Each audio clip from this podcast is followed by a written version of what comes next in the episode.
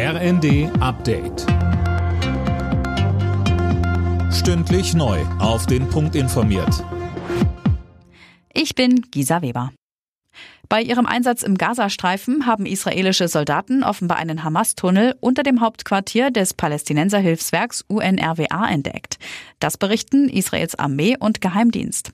Außerdem soll es Hinweise geben, dass der Tunnel von UNRWA-Installationen mit Elektrizität versorgt worden ist. Israels Außenminister Katz fordert den Rücktritt von UNRWA-Chef Lazzarini, der wiederum erklärt, nichts von einem Tunnel zu wissen. Er sprach sich für eine unabhängige Untersuchung aus.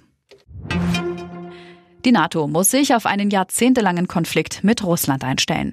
Das hat Generalsekretär Stoltenberg der Welt am Sonntag gesagt. Mehr von Philipp Rösler. Stoltenberg warnt in dem Interview, sollte Russland in der Ukraine gewinnen, gebe es keine Garantie dafür, dass Präsident Putin nicht noch andere Länder angreifen lässt.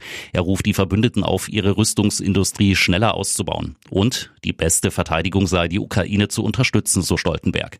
Auch US-Präsident Biden und Bundeskanzler Scholz hatten nach ihrem Treffen in Washington davor gewarnt, bei der Hilfe für Kiew nachzulassen. Die Verbraucherzentrale fordert ein Gipfeltreffen wegen der steigenden Lebensmittelpreise. Daran sollen laut Funke-Zeitungen Bundesregierung, Landwirte und Hersteller teilnehmen. Nach Ansicht der Verbraucherschützer ist nicht nachvollziehbar, warum die Lebensmittelpreise derzeit weiter steigen.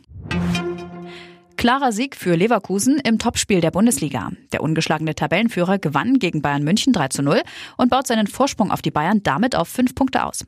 In verschiedenen Nachmittagsspielen gab es wieder Unterbrechungen durch Fanproteste.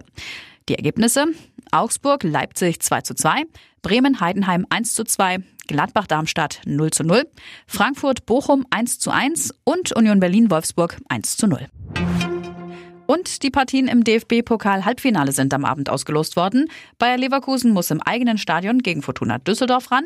Der erste FC Kaiserslautern demnach gegen den Sieger des Nachholspiels zwischen dem ersten FC Saarbrücken und Borussia Mönchengladbach. Alle Nachrichten auf rnd.de